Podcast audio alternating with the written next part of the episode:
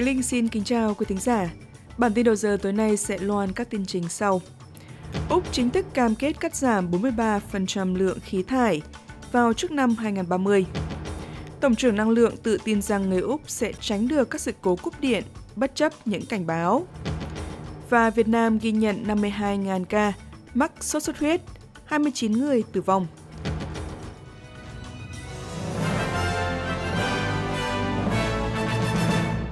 Và sau đây là nội dung chi tiết, thưa quý vị. Thủ tướng Anthony Albanese đã ký phiên bản cập nhật về đóng góp của Úc cho Công ước của Liên Hợp Quốc về biến đổi khí hậu. Đồng nhất với lời hứa của ông trong chiến dịch bầu cử liên bang gần đây, thỏa thuận này kêu gọi cắt giảm 43% lượng khí thải carbon của Úc vào trước năm 2030 và đưa lượng khí thải carbon về zero vào trước năm 2050. Ông Albanese đã ký thỏa thuận cùng với các bên liên quan trong ngành này. Ông nói rằng chính sách này vừa tốt cho doanh nghiệp, vừa tốt cho môi trường. What business has been crying out for is investment certainty, the certainty that they need. Điều mà các doanh nghiệp đang khẩn thiết mong muốn là sự chắc chắn trong việc đầu tư. Sự chắc chắn rằng họ cần đầu tư trong một khung thời gian dài hơn chu kỳ chính trị 3 năm, chứ đừng nói đến chu kỳ thay đổi quyết định của chính phủ cũ là 24 giờ vận hành của truyền thông. Thủ tướng cho biết bộ luật liên quan sẽ được đưa ra Quốc hội liên bang khi Quốc hội nhóm họp trở lại vào tháng tới. Cuộc họp lớn tiếp theo của Liên Hợp Quốc về biến đổi khí hậu sẽ được tổ chức tại Ai Cập vào cuối năm nay.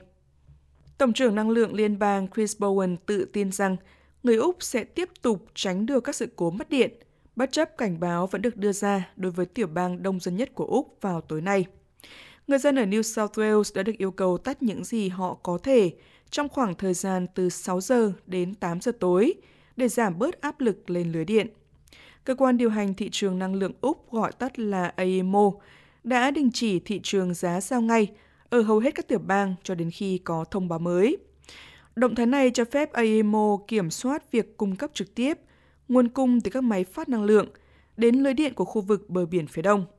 Ông Bowen nói rằng mọi nỗ lực sẽ được thực hiện để tránh cúp điện. So far we have successfully avoided any blackouts and any load shedding. Cho đến nay, chúng ta đã thành công trong việc tránh mất điện và mọi sự cố giảm tải. Lưới điện của New South Wales sẽ chịu áp lực đáng kể trong khoảng thời gian từ 6 giờ chiều đến 8 giờ tối đêm nay. Mọi người đều làm việc cả ngày để cố gắng tránh giảm tải vào tối nay. Tôi rất tự tin rằng chúng ta có thể tránh được mất điện.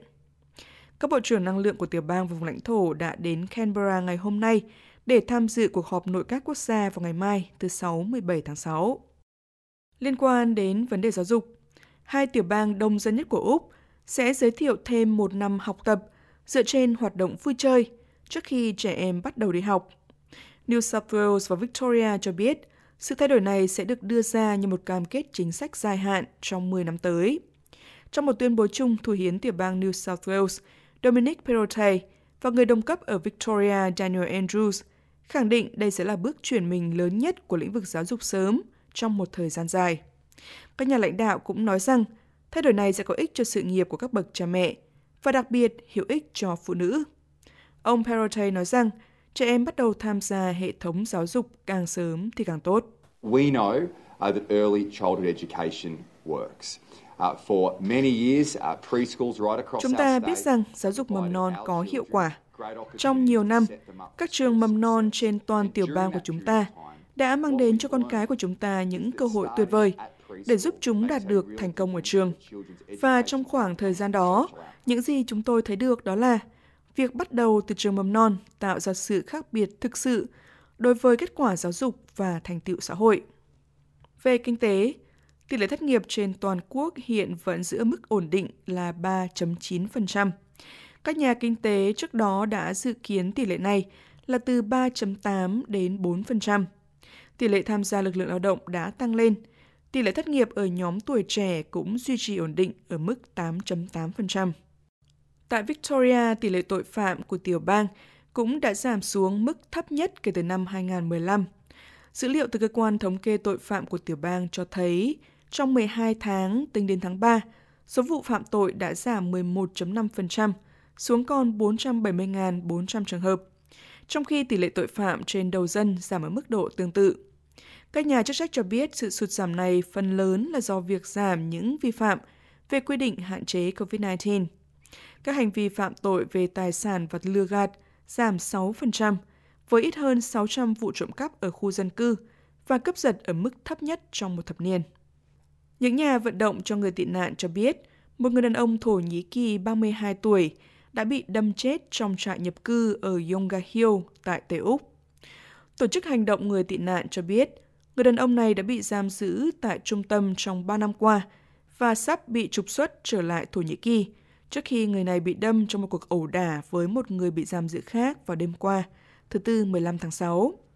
Những nhà vận động nói rằng người đàn ông và hầu hết những người khác tại trung tâm đã bị giam giữ theo diện thị thực 501, được sử dụng để trục xuất những công dân đã phạm tội ở Úc.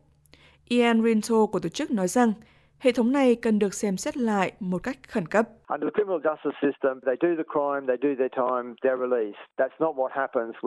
Theo hệ thống tư pháp hình sự, những người phạm tội, họ bị giam theo mức phạt, sau đó được thả ra. Đó không phải là những gì xảy ra với việc giam giữ người nhập cư, và theo mục 501. Bạn có những khu giam giữ đầy phức tạp, trong đó là những người không có tương lai. Họ không biết họ sẽ thoát ra bằng cách nào. Họ bị giam giữ vô thời hạn, và những vụ việc kiểu này cùng với những vụ tự tử và tự hại khác chính là sản phẩm của hệ thống giam giữ người nhập cư. Lực lượng biên phòng Úc đã được liên hệ để đưa ra bình luận về vụ việc. Quý vị đang theo dõi bản tin thời sự của Ban Việt ngữ tối thứ năm, chuyển sang các tin tức quốc tế.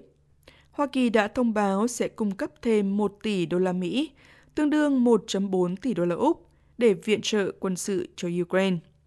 Bộ trưởng Quốc phòng Lloyd Austin nói rằng điều thiết yếu là Ukraine có được vũ khí cần thiết để chống lại cuộc xâm lược của Nga.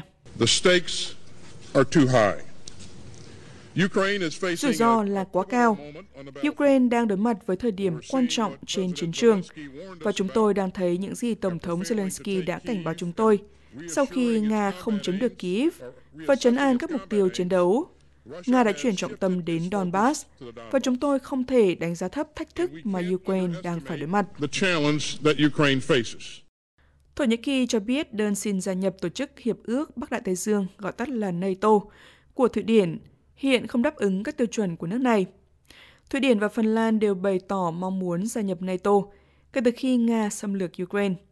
Tuy nhiên, thành viên NATO là Thổ Nhĩ Kỳ đã bày tỏ sự phản đối bao gồm cả việc Thụy Điển ủng hộ các chuyến binh người Kurd, cũng như quyết định trước đó của họ là ngừng xuất khẩu vũ khí cho Thổ Nhĩ Kỳ. Hiện tại, để một quốc gia mới gia nhập NATO, cần có sự phê duyệt của mọi thành viên. Ngoại trưởng Thổ Nhĩ Kỳ Mevlut Cavusoglu nói rằng Thụy Điển phải đáp ứng các yêu cầu của nước ông. NATO'dan da aynı şekilde ortak bir e, uzlaşı belgesi geldi. Chúng tôi đã nhận được một tài liệu chung từ NATO. Ngoài ra, chúng tôi cũng nhận được một tài liệu từ cố vấn của Thủ tướng Thụy Điển. Chúng tôi đã nói với NATO và các nước khác rằng những tài liệu đó không đáp ứng được kỳ vọng của chúng tôi. Bây giờ chúng tôi sẽ gói gọn tất cả những tài liệu đó và gửi cho họ phản hồi của chúng tôi. Chúng tôi đã nói với Tổng thư ký NATO để có cơ sở cho các cuộc đàm phán. Đó là tài liệu mà chúng tôi đã gửi cho họ. Dün de bugün de genel sekretere de e, söyledik. Về thể thao, chặng đua xe công thức 1 của Úc sẽ tiếp tục diễn ra ở Melbourne cho đến ít nhất là năm 2035. Chính phủ Victoria đã bảo đảm gia hạn thêm 10 năm cho thỏa thuận của họ để tổ chức sự kiện này. Australian Grand Prix đã được tổ chức tại Melbourne kể từ năm 1996. Bộ trưởng Thể thao của Victoria Martin Pakula nói rằng chính phủ hoàn toàn chắc chắn rằng họ đang mang lại cho người thọ thuế những giá trị xứng đáng với đồng tiền bỏ ra.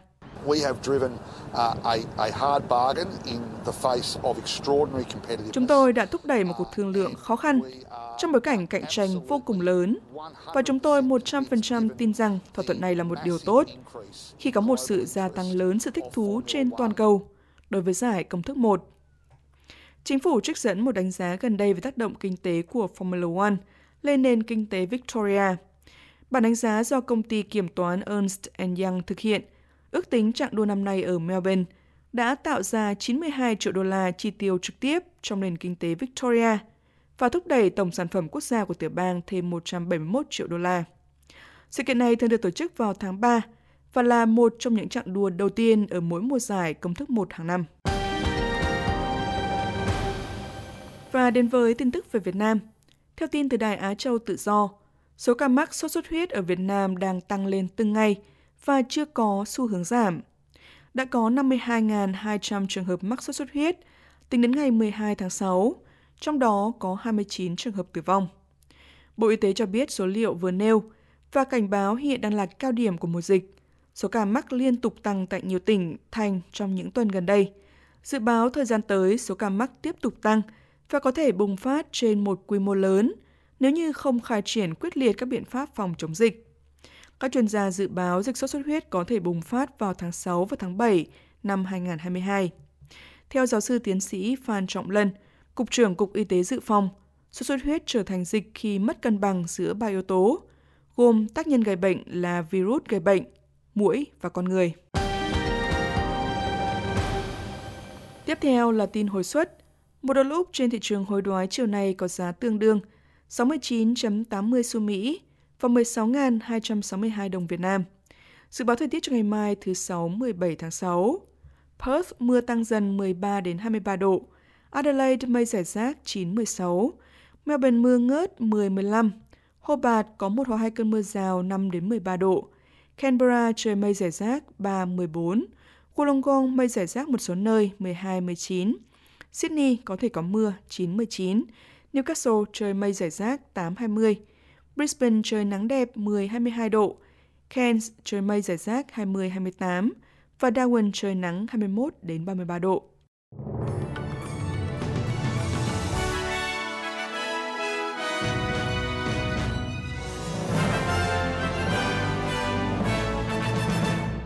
Quý thính giả vừa nghe bản tin thời sự giờ đầu loan một số tin chính sau.